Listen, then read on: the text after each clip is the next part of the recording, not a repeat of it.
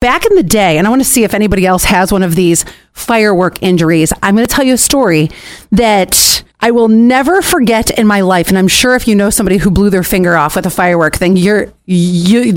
If you know, you know. I was at a Gwen Stefani. Okay, for those of you who don't know, like Jason, the producer, who was born in 2005, Gwen Stefani used to be in this band called No Doubt. And I was watching No Doubt at a concert in like 1996 or something. And yeah, my parents let me go to concerts way too young with no supervision. Anyway, I'm sitting there on the lawn. We're just waiting. Weezer had opened and we were waiting for No Doubt to come on.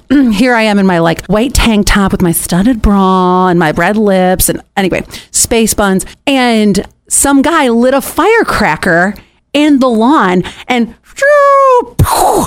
it went and hit me in the leg. It was like the worst pain I ever have experienced in my life.